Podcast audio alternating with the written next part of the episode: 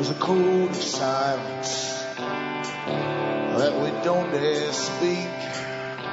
There's a wall between us and a river so deep.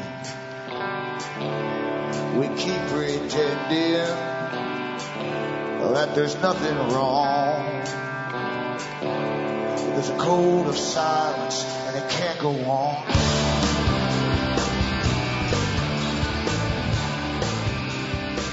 Hi folks, I'm Alan Watt and this is Cutting Through the Matrix on the 28th of February 2013. Newcomers as always, help yourself to the audios at cuttingthroughthematrix.com and you can also get print-ups too. If you go into that site, print-ups for, in English and all the sites listed. Plus if you go into alanwattsentinel.eu, you can get transcripts for print-up in other languages. So there's audios and print-ups uh, available there too. Number two, you're the audience that bring me to you, and it's up to you if you want to keep me going or not, because uh, times are awfully hard, as we all know that. In fact, businesses are falling all over the place. Big corporations too. Big corporate businesses and shops and so on are closing down in all countries right now. But uh, it's inflation. Of course, it's inflation. They're always devaluing the currency. They have been for your whole life and long before you were born, actually. It's built into the system. And um, for those who want to keep this particular uh, broadcast going, uh, they can certainly help me tick along too. And um, you can buy the books and discs at cuttingthroughthematrix.com or you could donate. And remember from the US to Canada, you can still use personal checks or international postal money orders. It doesn't matter how much either. And you can send cash or use PayPal. Across the world, Western Union, MoneyGram, and PayPal. Because I say things are getting tight too and my expenses are going up all the time too. Plus I'm fighting uh, with Xplornet right now, the, the satellites I'm using here, because they tend to try and go after you every two years or so to make you upgrade. They tell you your stuff's not working so they can sell you new, new gear. It's a standard with Xplornet. And I've been going through that for two weeks now. Two weeks solid. That's why I've been late getting stuff up. I either get internet or they cut me off altogether. So, uh, as I say, it's, it's, their sales pitch. They just switch, switch you off at the other end, of course and uh, and then they make you jump through hoops at your end, thinking it's your your equipment. It's not my equipment at all. It's all tested. So it's them. That's how they're doing it. Xplornet. But this is a standard after sales market stuff they go through. They sell about thousand dollars to each person per time the guy comes out to put anything in. Anyway, I could use your help too to keep going. As I say too, what I do here on this broadcast is go through the system, the real system you're living in, without the hoopla, without the circus. You see, I don't believe in circuses. I just give you the, the plain truth as it happens to be. It's logic, logic and reason.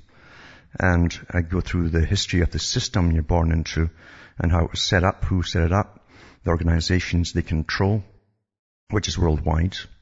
The very fact that one organization has been responsible for putting in governments uh, for the last hundred years, the prime ministers and presidents all belong to this one organization.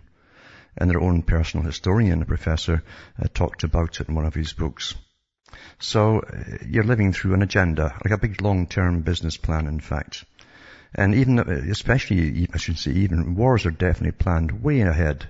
Takes a lot of work to get wars on the go and logistics and everything else all set up long before they actually go into battle and take over countries in order to loot them. And they even have to spend years just getting the propaganda departments and spins all worked out with all the, their handouts that they'll eventually hand out to the press to, to download onto you. That's the real world that you live in. And the system they're going through right, right now is a transitory system. This is the century of change. That's why uh, Obama kept saying a change was good.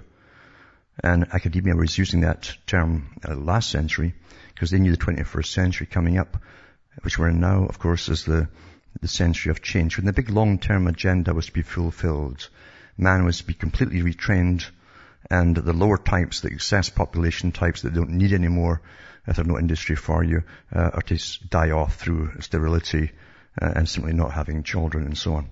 It's all working to plan as we go along. And also too, they're planning for the big collapse because uh, the bank collapses are planned ahead, long ahead too, way ahead in advance, to bring in austerity and to get used to consuming less. Because you see, they don't need you so much anymore. There's up and coming countries where they can sell all their products to down the road. Back with more after this break.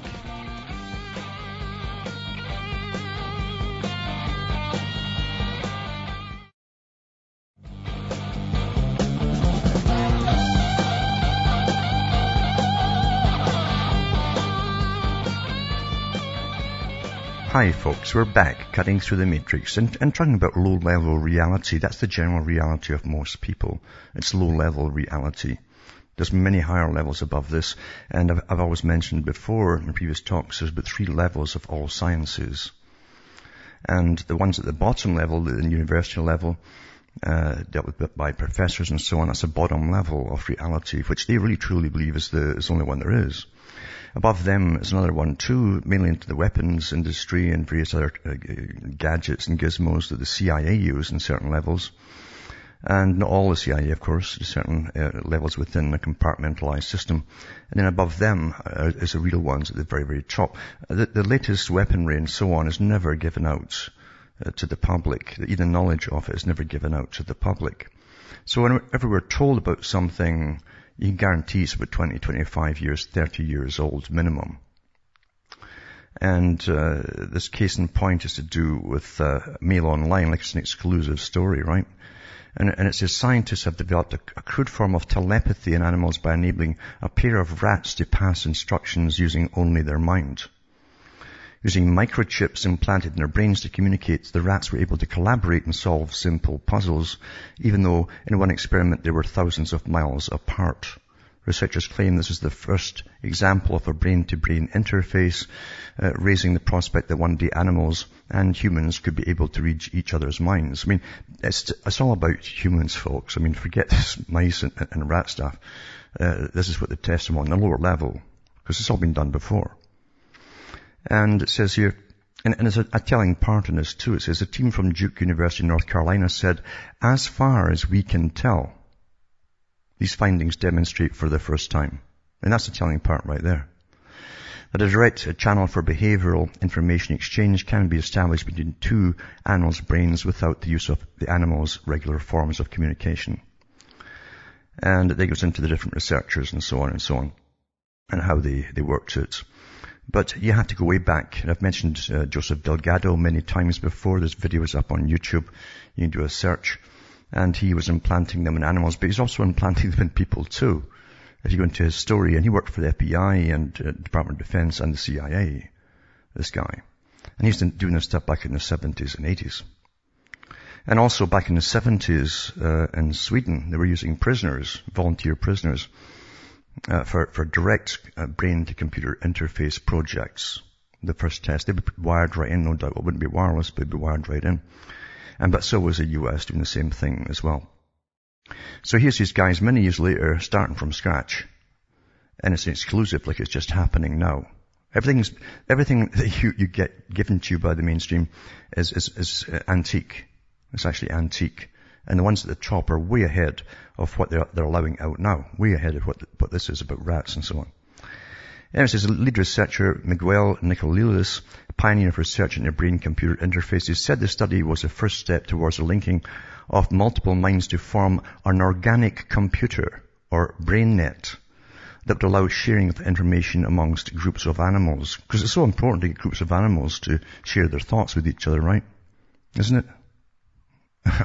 it's nothing to do with animals. And it, it, reminds me too of H.G. Wells' World Brain, the system that will link the whole world up together, or going into Professor Persinger, who does these kind of experiments in the field of Wi-Fi, where we'll all be linked together, we'll know each other's pains and emotions. Someone in Africa is hungry, you'll feel it over in America or Canada, and all that kind of stuff. This is all to bring in perfect peace in society. I always remember what the communists said about um, peace when they defined what peace meant. Because uh, very few folk ask them. Most folk think, well, we hear what they're saying. They ask me what I think it means. Peace was defined as the absence of all opposition. And they claim that the top, of course, there's too many people, uh, that the people will never get on with each other, yada, yada, yada. And we've got to control them all. So this is an ideal. And it's also this article itself too. Um, you're going to see it come out in children uh, in your lifetime when they put it into into the brains of children who will actually want it because they'll start putting lots of more of this stuff into the movies, you see. And children love fantasy, they think it's reality. They to have superpowers and all that. But it says, we can't even predict what kind of emergent properties would appear when animals begin interacting as part of a brain net. In theory, you could imagine a combination of brains could provide solutions that individual brains cannot achieve by themselves. He said it could even lead to one animal incorporating another's sense of self. Although there are fears it could result in the development of mind control. Well, that's the whole point of it is mind control. That's the whole Who's funding all this stuff? It's mind control. Remember at uh, the, the Loyola University, Loyola, uh, back in 2000, I think it was 2001, they have meetings every year, and Newt Gingrich at that, that time led some world science meeting there, and he kicked it off by introducing the top speakers, and one of them was a professor from Japan, who stated at the time, by the way, uh, that uh, they have chips ready to be implanted in the human population. And he said what, what they would achieve and so on. He said eventually the people uh, would, would no longer see themselves as individuals. It would be impossible to distinguish yourself as a, a separate individual with your own thoughts. You would hear the whispers of other people's thoughts going to the central computers or regional computers and back again uh, along with your own. Now that ties in with that. When, when all these animals are, they're all like a collective here. Someone else is literally pulling the strings. And uh, that's what they want to do with humans, understand? And they've had these meetings ever since that one at, at uh, Loyola. They said they had the chips ready, but the only problem they have now is convincing the public, step by step, to take them. So they, they give you trashy articles like this, like it's just, this is the stage they're at, which is rubbish. Obsolete. And uh, everything's, everything you can think of that, that could possibly be done has, already been done. It's already been done. And also too, necrophilia, I've mentioned that a lot of times because out of the Frankfurt School, Theo Adorno, uh, who also said that all humanity was sick except one group. Uh, and it have to all have to be altered because they're all psychotic. If they didn't like something, then they were psychotic. And therefore they'd all have to be treated or altered. He said it will to destroy all their cultures. And he mentioned all the list of the things that have actually happened since. This all happened. Destroy all the cultures until nothing stands together in a, in a complete comprehensive fashion of structure. It all falls apart. And that's what we're living in today. Families fall apart. Communities are at war with each other. Sometimes it's gangs all over the place.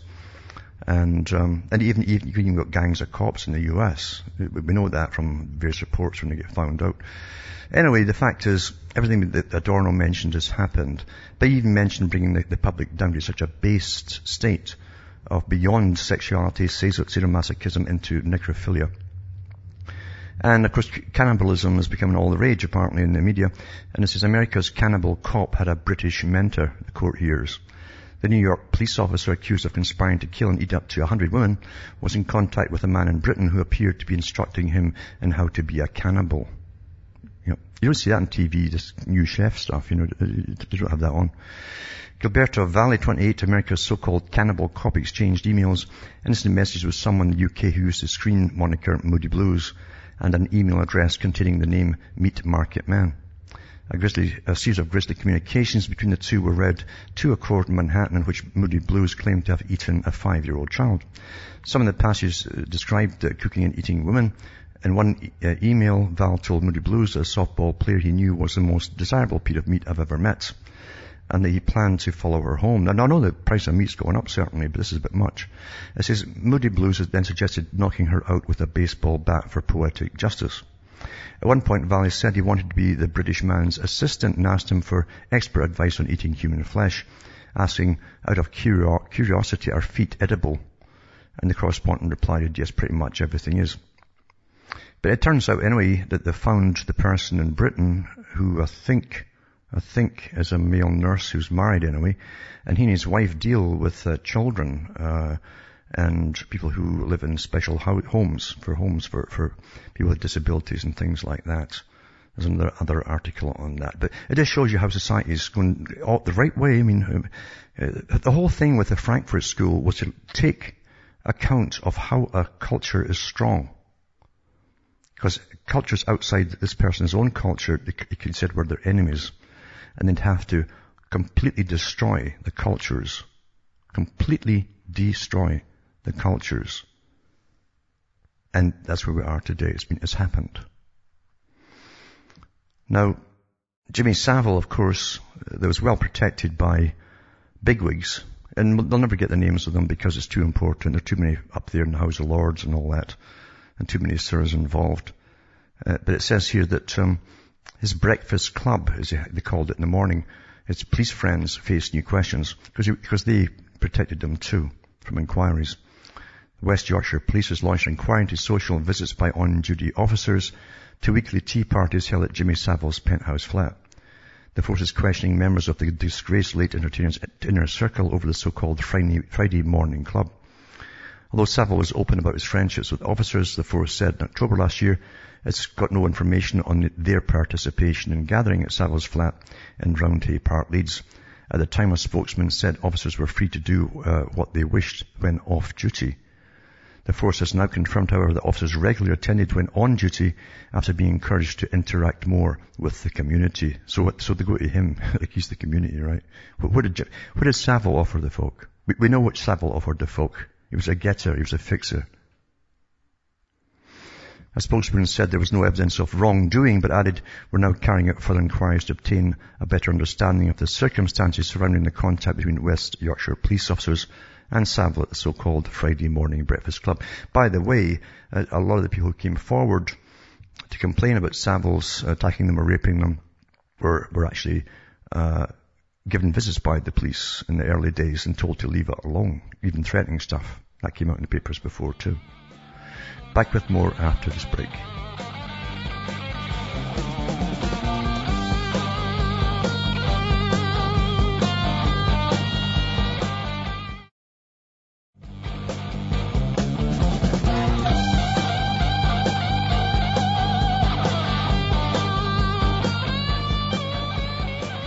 Hi folks, I'm back cutting through the matrix and talking about the system that we're in. Now, when every country goes down the tubes, you see all the signs that come in play by government. They pass different laws to allow certain things that were forbidden before as you go down the tubes because this is a time of plunder. There's always a big step, stage of plunder by everyone at the top before it goes down the tubes into the next stage. It's not the end of everything. It's just to go into the next stage. A new system, which is already drafted up and so on. A new way of living. Many articles out there about it. This is a transition, age of transition. Anyway, you, gambling is one of them, and it says Christie signs New Jersey's internet gambling bill into law. And next to that one too, but another one is Vermont makes progress in new gambling law. So this is going to be the big thing is, is, is, is the poor folk again who are all broke uh, and, and trying to get, pay their rents or everything's increasing, their mortgages, everything's going up. Uh, they'll go there hoping, just like a scratch and win, hoping to win. And of course they lose everything and it causes more problems. But it's not the government's problems because those folk end up in the street. It's their problem. So it's just a sign of the times, as I say. Now the Green Lobby too, we know about the massive campaigning with the, the incredible amounts of money they get in from the big foundations that own them basically, because they're all fronts, you understand, for other reasons. Their, their, their reason is to get new laws in to control every single person's life across the whole world, basically. That's what it's for, from birth to death.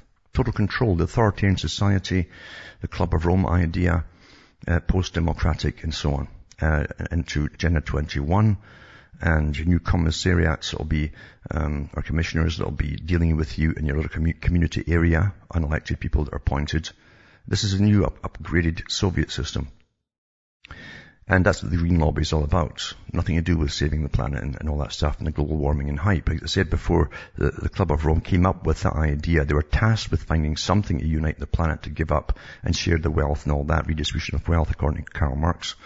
And so this is the way that they hit on it. We hit on the global warming, famine, drought and so on, that would fit the bill. And here we are with it. So, they're losing public, uh, uh, uh the public don't believe so much anymore. You see, even with the massive campaigns and billions of dollars spent on advertising and documentaries to brainwash them and lots of fear mongering. Most people no longer consider global warming a serious issue in a recession. It says concerns about the environment have reached a two-decade low since the start of the financial crisis. A global survey has revealed. Fewer people now consider pollution, species loss and freshwater shortages to be very serious problems that at any time since tracking began 20 years ago. And the fears over global warming are far lower than they were between 2003 and 2008, with less than one person in two regarding it as very serious. I think it's a lot less than that, actually.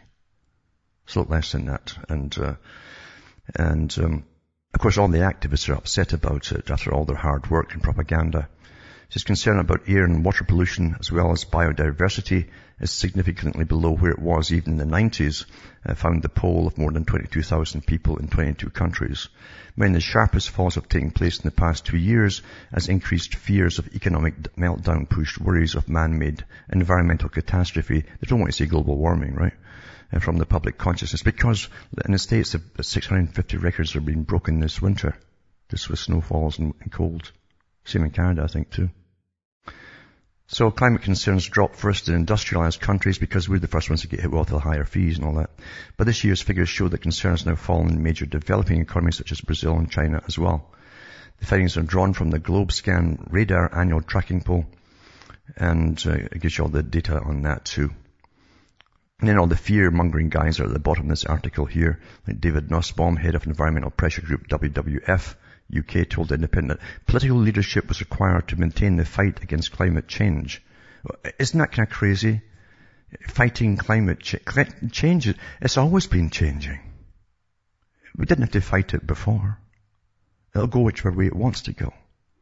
As I read from that Monckton article yesterday, which I might put up again tonight. That's if they, if they keep me on the internet here and don't bump me off again. But they're always fear-mongering and, vastly overstating their claims because they say that they need fear, they need the public to be afraid to get them to act. Now Mexico is a basket case. It's always been a basket case because it's like Africa. Corruption is normal there. And they don't see it as being abnormal in, in Mexico. If a cop stops you down there, you pull out your, your wallet and, you, and, and there's a cash and he, he takes it and away he goes and away you go and that's how his business is done in Mexico. It's always been that way. And it, it's a normal way down there. But as Mexico, drug violence turns churches into fortresses. And the violence in northern Mexico has forced residents to take extraordinary steps to ensure their safety following several years of a deadly conflict between the Mexican government, security forces, and various drug cartels. For example, to the west of Monterrey in the state of Nuevo Leon, a Catholic priest has enclosed the parish church with fortress-like reinforced concrete walls and armour plating over windows to pr- protect his parishioners. Reverend Scott Michael McDermott uh, Eichhorst built 20-foot walls around the parish church of St. Teresa of Avila in Colonia, uh, Mirasol, and also pays for nine armed guards to patrol the church perimeter 24 hours a day. Violent clashes and the loss of innocent life prompted the Catholic priest to take action.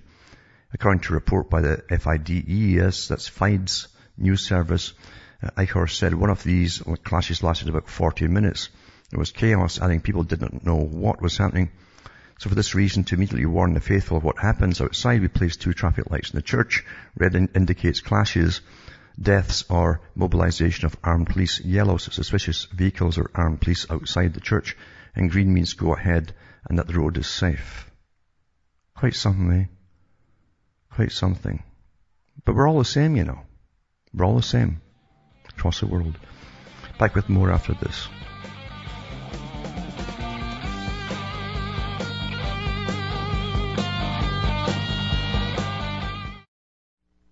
You're listening to the Republic Broadcasting Network because you can handle the truth.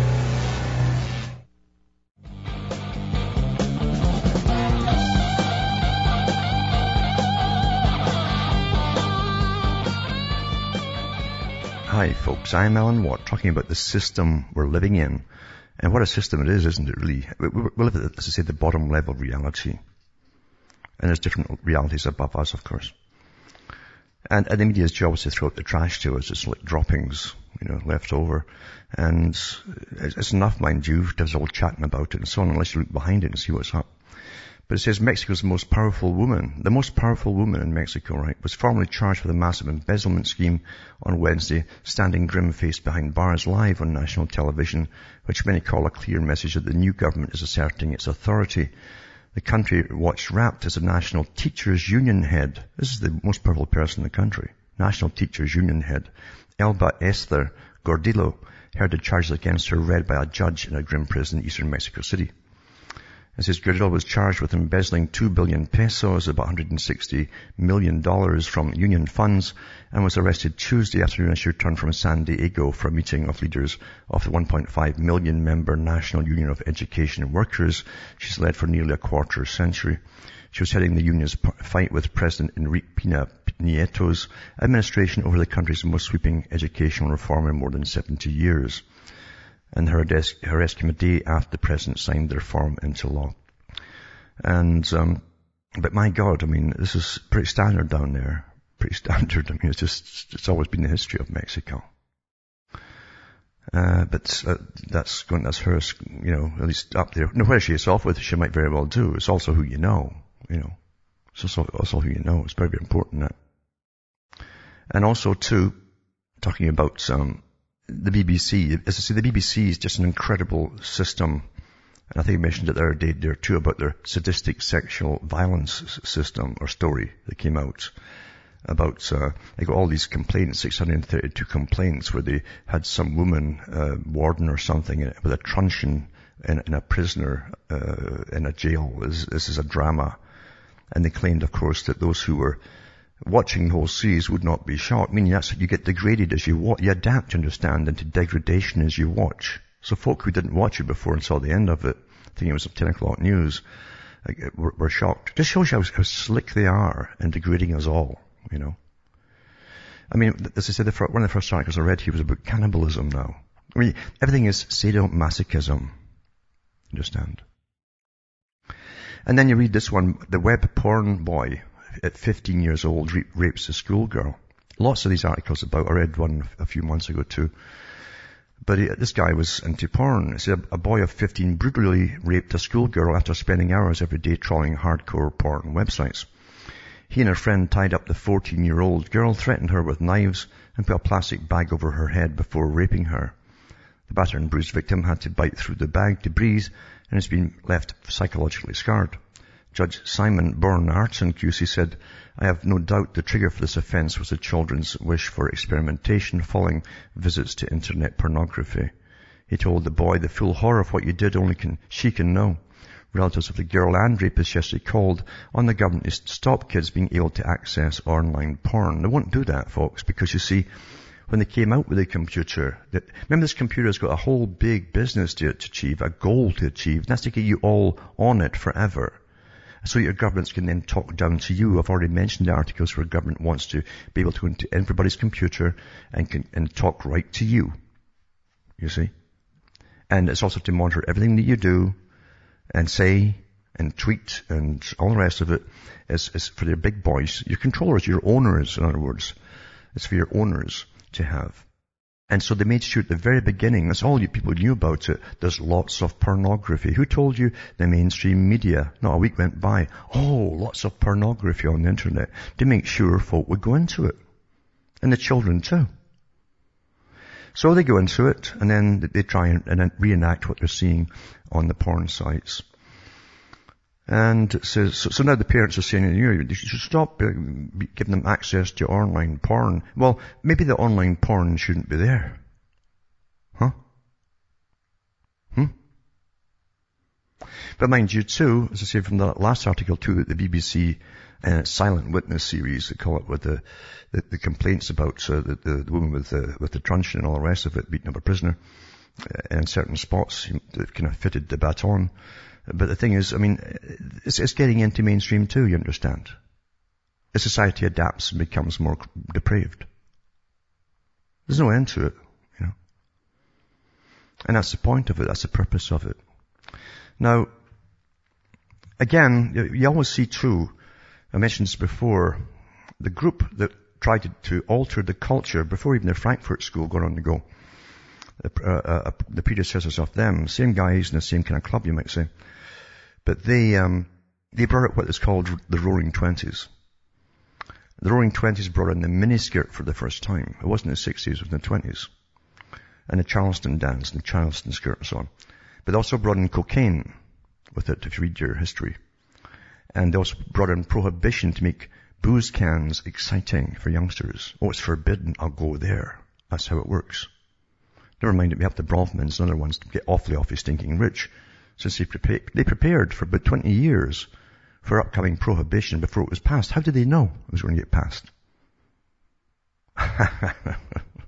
anyway, uh, uh, part of the fallout uh, didn't destroy society totally then at that, that time because was with promiscuity and so on, when booze and cocaine.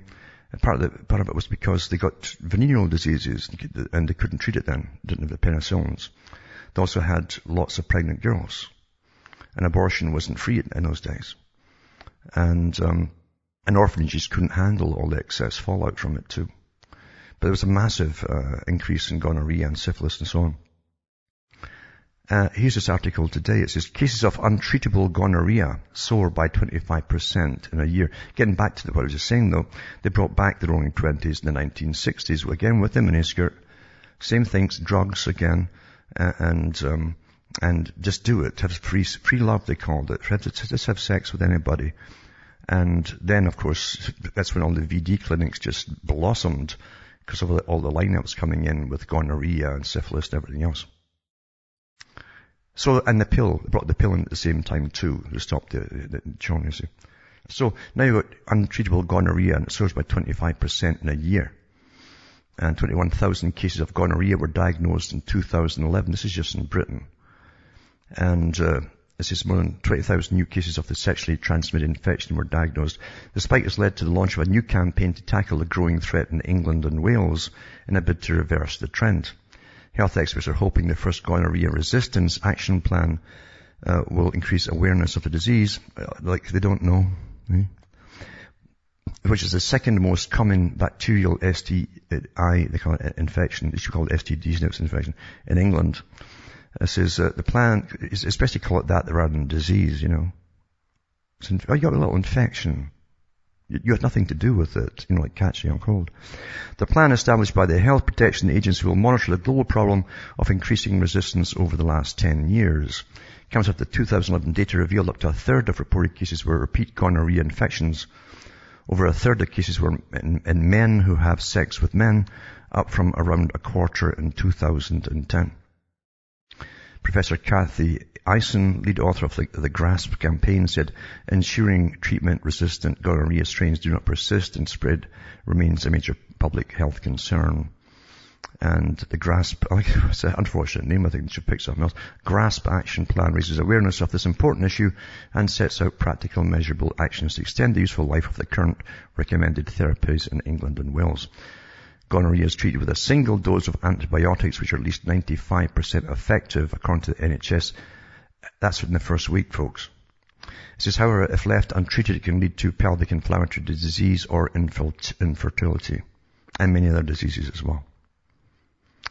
In England and Wales, the risk of gonorrhea resistance developing in current first-line therapies is fell slightly for the first time in five years in 2011. However, cases of treatment failure have now been reported globally with no new antimicrobial agents in the pipeline, in other words, antibiotics. Professor Sally Davies, England's chief medical officer, recently advised government to add the threat of infection resistance to frontline antibiotics to the civil emergencies risk register. You'll find too, and there's documentaries up there on YouTube, uh, which, were mainstream too, that some of the guys who who are having sex with men, you actually see them uh, with handfuls of all kinds of antibiotic pills, mixtures of them, taking them before they go in to have multiple sex partners. Uh, and and this is part of the, the reason for it. I think it's part of the reason too their immune system also gets destroyed. I think so. So uh, things go on, you know. And Frank Stronach from Canada, it's not his real name, I put his real name up on the link tonight at cuttingthroughthematrix.com, stirs up Austrian politics with a new party. Now the guy is about 80 odd years old, but he's a guy who owned Magna International, still does I think. And he's gone over to Austria uh, and get himself heavily involved in politics now. He says he's glad to be returned home to Austria. And um, he's, he's just worth God knows what. It's just amazing amount of money he's, he's, he's got. I'll put that up tonight too for who, in Canada who wants to, to, to see what's going on there. Disciplinary action over David Ward's, he's a politician, I think. Uh, Jews comment adjourned. This is in the, the uh, BBC News. This is disputed proceedings against Liberal Democrat Member of Parliament David Ward, made controversial comments about the Jews, have been adjourned by the party. The weeks follow a meeting with Nick Clegg and a cheap whip, Alistair Carmichael. I guess they must, they don't S and, S and M there too. Chief whip, uh, chief whip. In the meeting, Mr. Ward agreed to work with Liberal Democratic Friends of Israel to identify proportionate language he could use in the future to express his views. Uh, it's all the thought police and the language police now. You, you, can't say anything at all, even when there's no offence meant. The disciplinary process will be reviewed at a future date. He was forced to apologize last month after saying on his website that he was saddened that the Jews who suffered unbelievable levels of persecution during the Holocaust could within a few years of liberation from the death camps be inflicting atrocities on Palestinians in the new state of Israel and continue to do so on a daily basis in the West Bank and Gaza. Mr. Ward initially defended his comments and said his party's response, which is reprimanding him, had been regrettable but later apologized for the unintended offense, which his words had. You see, it's all about who, gets, who pretends they're offended now. He says, um, he's insisted that neither he nor his comments were anti-Semitic. But there was subsequent controversy when a Jewish newspaper uh, reported Mr. Ward had asked if it would satisfy his critics if he changed the words to read the Jewish community instead of the Jews. The party, uh, the, this is like communist Russia. The party began full disciplinary proceedings against the Bradford East MP following the comments. In a letter to Mr. Ward written after the meeting, Alistair Carmichael wrote, at the meeting you undertook to work along with the Liberal Democratic Friends of Israel and Simon Hughes MP to identify and agree language that would be proportionate and precise in your future interventions in this debate. We also hope that this would allow you to achieve a better understanding of the legitimate concerns that your comments have caused within the wider Jewish community. And it goes on and on and on. And um, so I guess you just can't talk about certain uh, countries anymore either and, and stuff like that. As we, as we go into more and more freedom. And also too, in Canada, uh, there's a, uh, it's on hate laws, Toronto, Toronto Star, it says supporting the victim against the victimized. This is a weird case. And it says in the William Whatcott case, Canada's Supreme Court decision has been reinforced protection uh, against hatred for minorities. This is an anti-gay or homosexual activist, William Whatcott, was charged with promoting hate after distributing flyers in Saskatchewan condemning homosexuality. The thing is, this guy, William Whatcott, was an ex-homosexual prostitute. But now he's turned the other way, you see. Anyway, it says that the Supreme Court of Canada stood tall Wednesday. It decided that the original decision by the Saskatchewan Human Rights Tribunal against homophobic William Whatcott was in fact constitutional. I will not, I refuse the word, what trying to get into is using psychiatric terms. Homophobic means fear of. Uh, not dislike of or repugnance of. And that's really what most of them really mean. This decision has more than just an impact on Whatcott. Despite rumblings that the latest uh, iteration uh, of our highest court may use the Whatcott case to strike down the hate laws entirely. In fact, the exact opposite occurred. In upholding Section 14 of the Saskatchewan Human Rights Act, the Supreme Court has reinforced the country's commitment in law to ensuring that the defence of protection for minorities in the country remains solid against the winds of hatred. Is Whatcott formerly a gay, a gay prostitute turned, and again they use homophobic crusader against gays and lesbians, was brought before the Saskatchewan Human Rights Tribunal in 2002 for a series of hate-filled pamphlets attacking the community, the gay community. He was found to be in violation of the Act and was fined $17,500 for disregarding the tribunal order to cease and desist. The Supreme Court trimmed back the fine from $17,500 to $7,500. So, it's going on and on and it's just getting sillier and sillier uh, all the time, you know. It's, things are getting really silly. And, and, and it, it's meant to as well, and, until literally you self-police yourself. Uh, when someone asks you a question about something, you can't give them uh, you to think it could be an honest answer you want to give them, but it's nothing to do with honest answers. It's now you have to rethink your language and who you're going to offend or, or possibly could offend, even if you don't offend anybody by using that language. Actually says that in it. It's not offending. It's, it's, it could offend someone. You know, even if there's not one complaint. So it's uh, free, free, you know, as I said, there's no such thing as free speech.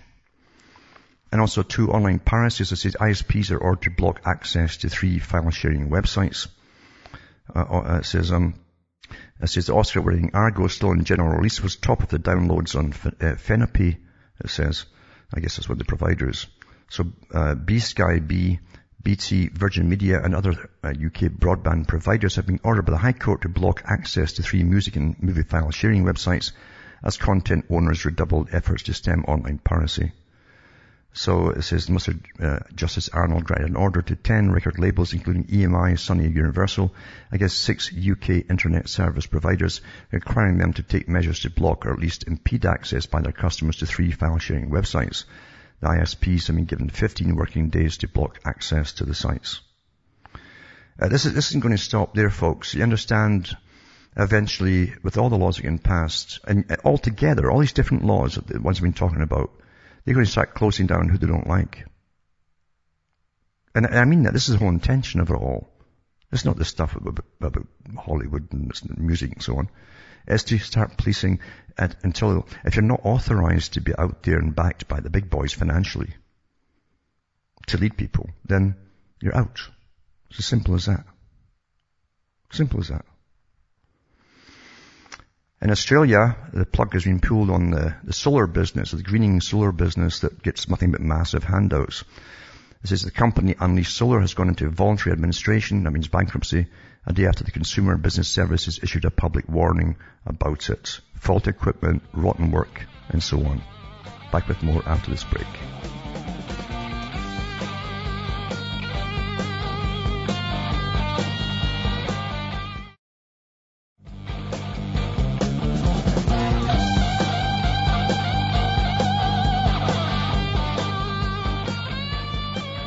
Hi folks, we're back and we're cutting through the matrix and talking about the craziness of the system. It's not crazy, it's crazy like a fox where it's all supposed to be going.